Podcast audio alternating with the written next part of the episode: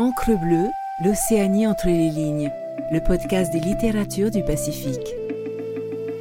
Écoutez Encre bleue, c'est s'amarrer dans le Pacifique pour une minute, pour une heure avec un texte, un auteur. Faites une pause, tendez l'oreille, c'est le murmure des livres. Extrait de Hitty de Émile Louis Dufour et illustré par François Pommier, publié aux éditions des Mers Australes, lu par Heymanu Valar. Hitty, l'enfant de l'horizon, écrit par Émile Louis Dufour, illustré par François Pommiez, édité aux éditions des Mers Australes. Mon île. Ça m'a pris d'un coup. J'ai dit au capitaine Est-ce que tu peux m'emmener là? Il s'est penché sur la carte. Il a ouvert des yeux tout ronds. Tu veux aller là-dessus? Mais il n'y a rien. Il n'y a personne là.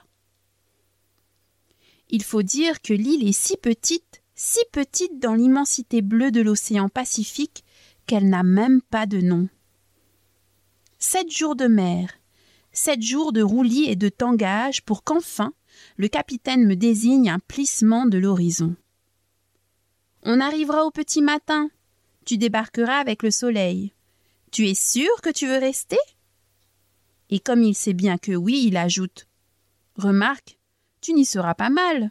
Le seul danger ici, ce sont les cyclones ou les rats de marée. Fais attention. Si c'est un rat de marée, tu grimpes sur un arbre. Mais si c'est un cyclone, ne grimpe surtout pas. Il faut te mettre dans un trou. Sur le moment, il ne m'a pas paru important de lui demander comment reconnaître un cyclone d'un raz de marée. Et au matin, l'île était si belle, si verte et si blanche dans le bleu que rien d'autre n'avait d'importance. Marin et passagers, tout le monde m'a accompagné à terre.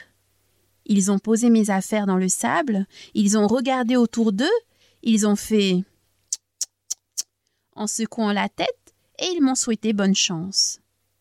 Le capitaine m'a dit Dans deux mois, je reviens te chercher. Ils ont embarqué dans la baleinière. La goélette a sifflé avant de me tourner le dos pour s'effacer à l'horizon. J'étais tout seul sur mon île.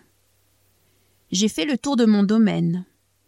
Il mesure environ 600 mètres d'un bout à l'autre, avec au centre un monticule qui atteint bien 5 mètres au-dessus du niveau de la mer.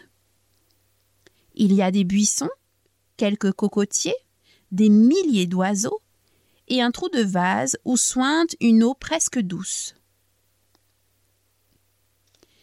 J'ai trouvé un coin protégé du vent, et le crépuscule m'a trouvé installé dans mon campement comme Robinson Crusoe au cœur de sa forteresse.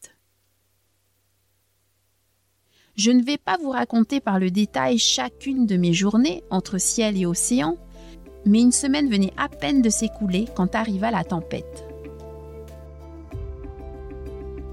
Merci d'avoir écouté cet épisode.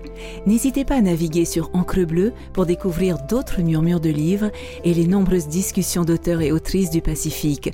Retrouvez-nous sur toutes les plateformes d'écoute et sur le site lireenpolynésie.pf. Maruru et Yaorana.